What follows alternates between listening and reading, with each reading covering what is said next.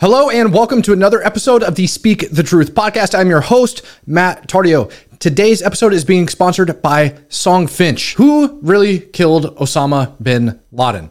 Was it Matthew Bissonnette?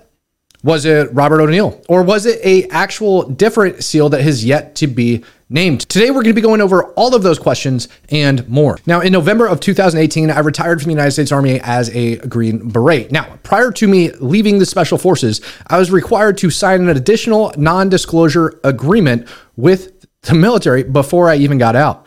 Now, I was never an active member of DevGru or CAG, and I don't pretend to be a Delta operator or one of those guys. However, I do know that if myself was required to sign an NDA before being released from service, guess what? There's a very high probability that anyone in Delta or in SEAL Team 6, okay, is going to be required to do the same thing as well. And that is very important for you to understand as we get into these stories. Now, often when you read books from retired operators such as Chris Kyle, Matthew Bissonnette, or Rob O'Neill, you must take this into account. Before they publish the books, it is not a requirement. However, it is highly encouraged that they submit their writings through the DoD to ensure that no classified information has actually been leaked out within the books. Now, having several friends that are authors myself, they will tell you that when they submit those books to the DoD, they often redact a ton of information that they do not want you to disclose. Some of that information is names such as CAG or Delta Force. Other such information could be weapon systems, also tactics, techniques, and procedures that these operators use in order to accomplish these different missions. Now, that is to say that most of the time you're reading a story, what you think is the truth, what you think is actually what really happened, likely is not what happened at all. You are getting a watered down version. Now, here are some facts as we know them today. On May 2nd, 2011, DevGru, commonly referred to as SEAL Team 6, went into Pakistan and killed Osama bin Laden.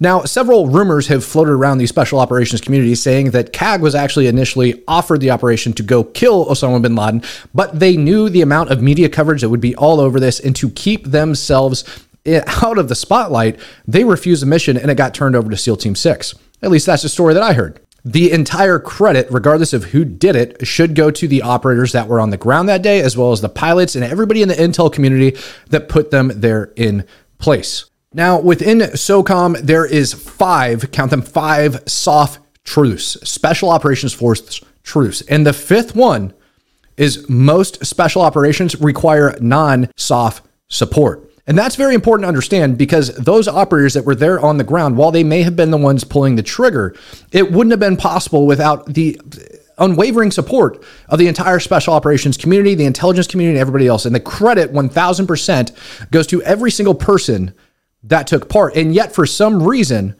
there is still this huge controversy over who ended up pulling the trigger. And truthfully, in Matt's opinion, I don't think it matters. So before I even dive into how this went down, I want you to understand that the credit alone does not lie on a single trigger puller. There is several SEALs that were on the ground that day that you have not even heard of that pulled triggers that put their lives at risk in order just to get whoever it was that shot bin Laden up to the front in order to execute. Now, regardless of how you feel about the operation and who actually pulled the trigger, it is important to understand that there is several Navy SEALs, military pilots, intelligence officials that got them to that point, and not a single one of them has sought any recognition whatsoever for their role in the bin Laden raid. So, this brings me to my next point before we dive into this, which is why would an operator want to come out with, with this information? Now, according to Rob O'Neill, his reason for coming out was to help the family members of those who got killed on the September 11th attacks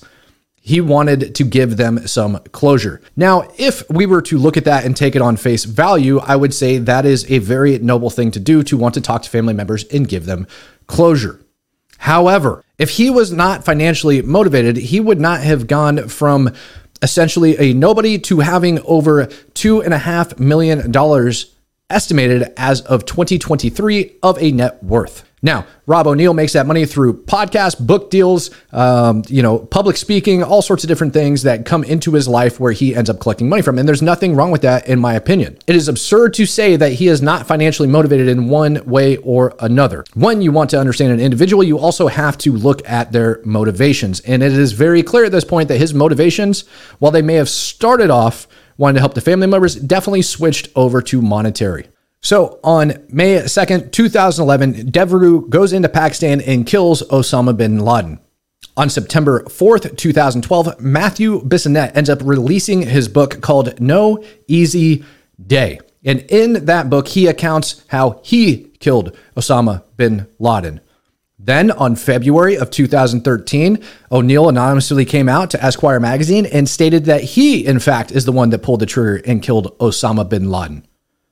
It got so bad to the point that eventually SEAL Command actually issued a statement to all active duty SEALs about keeping their silence and secrecy. Now, in this letter that was dated 31 October 2014, Navy SEAL Command actually cracked down on Navy SEALs for being quiet professionals and reminded them here in the last paragraph of this letter that classified information is protected by law. All members exposed to classified information have a duty and obligation to protect this information regardless of what may be reflected in the media accurately or otherwise.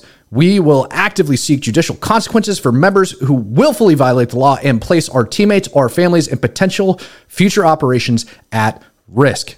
Now, in a settlement agreement in 2016 district court out of Virginia, Matthew Bissonnette was actually required to give back $6.8 million to the United States government, not for telling the story, but for using classified photographs that he actually took while he was out doing his job as a Navy SEAL. All of those photographs must be vetted and most of the time, you actually get ordered to delete them. So, because of that, and him using those pictures in both his books and in his speech, he was required to give that money back to the federal government to the tune of, like I said, $6.8 million. So, again, we have financial incentive for Bissonnette as well as Robert O'Neill. Now, as I'm sure you've heard the claims from Robert O'Neill that when he entered the room, he pushed a woman out of the way and then shot Osama bin Laden directly in his forehead twice and another time once he fell on the ground. Now, the common thread of all of these stories of the Navy SEALs who were on the objective that day is that they were traveling up a staircase going to the third floor when they paused for a moment and one of the SEALs called out to Osama bin Laden, who then peeked his head around the corner. That operator then took two shots at bin Laden and initially he thought that he had missed, but in a debrief conducted inside of Afghanistan, he says that he thinks he might have actually wounded them. Again, that particular SEAL is unnamed and we have no idea who he is.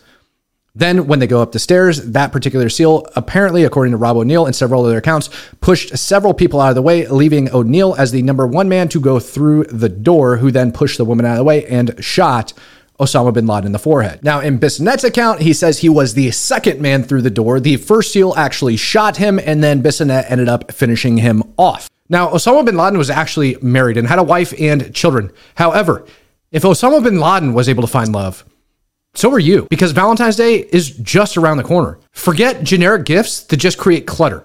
Let me recommend a gift that is truly as unique as your relationship. Forget the teddy bear, chocolates, and perfume too. With Songfinch, you can gift a memory they will never forget. Songfinch is the ultimate gift to show how much you care. An original, studio quality song inspired by your story that is completely unique, personal, and lasts forever. Songfinch walks you through a simple four step process to create an original song. All you have to do is tell them about who the song is for, provide some personal details, and let them know the type of song that you want. Then pick your favorite Songfinch artist or get matched with one. And they'll pour their heart and soul into writing, recording, and producing your original song in just four to seven days. This Valentine's Day, put your heart on the line with a studio quality song that's totally unique to your relationship. It only takes four to seven days, but the song will last forever. I was amazed at how user friendly Songfinch's website actually is. You enter in a ton of information about your loved one that you want to make the song for. After you give them all of that personal information, you also get to pick your artist. You go inside the website, it's really easy. You go into the genre that you want and you start listening to the individual artists that you want to record it. And then you pick that artist. And four to seven days later, your personalized song's out and they guarantee satisfactory. I loved it. My wife loved it. For a limited time, Songfinch is letting our listeners upload their song to Spotify for free. So you can listen to your new favorite song anywhere you go. Go to songfinch.com forward slash speak the truth and start using your song. After your purchase, you'll be prompted to add Spotify streaming for your original song for free. Now, that's a $50 value. This offer is only available for my listeners at my special URL, songfinch.com forward slash speak the truth. That is songfinch.com forward slash speak the truth. Don't wait. Get it started now. Ladies and gentlemen, if Osama bin Laden can find love, so can you. Now back to who killed Osama bin Laden. Now, the reason O'Neill's story caught traction is because multiple anonymous members of DevGru came out and talked to the news, and the news did not release their names, but said that they backed up O'Neill's side of the story as the official account of how it went down. However, what if I told you that there was more SEALs that came out and talked to the news and actually said it didn't go down like either of them? What they're actually saying is that the operator on the stairwell that fired those shots at Osama bin Laden actually hit him. And when they entered the room, he was already laying on the floor. And multiple team members ended up putting rounds into him while he was laying on the ground. Now, here's where it gets interesting because all of these news agencies have apparently talked to former or current members of DevGru who either vouched or denied the stories from those two individuals who wrote those books and claimed to have killed Osama bin Laden. Now, on August 6, 2011, several months after the Osama bin Laden raid, DevGru was at it again on another operation inside of Afghanistan. The same operators that were on the Osama bin Laden raid in Pakistan were on another operation inside of Afghanistan. And unfortunately, the helicopter they were riding on, call sign extortion 17, was shot down. 15 15 Navy SEALs from Gold Squadron, same SEALs that were on the Osama bin Laden raid, were actually on board the aircraft that day and died. So this poses the next question. Out of those 15 operators that were on that helicopter that got killed, how many of them were on the Osama bin Laden raid? Well, according to several accounts, all of them. So if we had 15 SEALs aboard Extortion 17, is it possible that those SEALs that got taken out also had firsthand accounts of what happened to Osama bin Laden that you will never hear about again? Now, after reading several news articles looking into documents and press releases and personal statements from both Rob O'Neill and Mr. Bissonnette, I will tell you that I don't believe either one of them. And I don't believe either one of them for several reasons. I don't believe either one of them because of the monetary value that comes from claiming they were the ones that killed Osama bin Laden. I also don't believe either one of them because all of the people that back them up have never been named. That is to say, that different news agencies are reporting that they talked to operators who are remain anonymous and that they are the ones that are backing up these different people. Further, when we look at the Extortion 17 flight with 15 SEAL team operators that were aboard that aircraft who are now dead, it is very possible that the individual that pulled the trigger was aboard that helicopter itself. It's also possible that individuals were on that helicopter that would refute both of their stories. At the end of the day, I go back to the non disclosure agreements, which are to say that they are not allowed to tell you what actually happened. Really, at the end of the day, what you need to look at is people's different motivations going into this and why they would claim what they're claiming. Now, it is very possible that either one of these two men could have pulled the trigger that killed Osama bin Laden. But it is also just as possible for a member of SEAL Team 6 who was aboard the Extortion 17 aircraft to have also killed Osama bin Laden, and they are not now able to speak for themselves. Ultimately, the way Robert O'Neill was vouched for was through anonymous sources inside of the SEAL community that reported to news outlets. At the end of the day, the only people that actually know what happened were the ones that were there on the ground. And there is no credible information anywhere that you can actually seek to point a finger and say this individual in particular did kill Osama bin Laden. But what we can say is that the individuals that did come out had massive financial motivation in order to do so. And unfortunately, people will do a lot for money. Yes, they will lie. Ladies and gentlemen, I hope you enjoyed this quick episode of the Speak the Truth podcast. Thank you for stopping by. Peace, love, happiness. God bless. I'm out of here.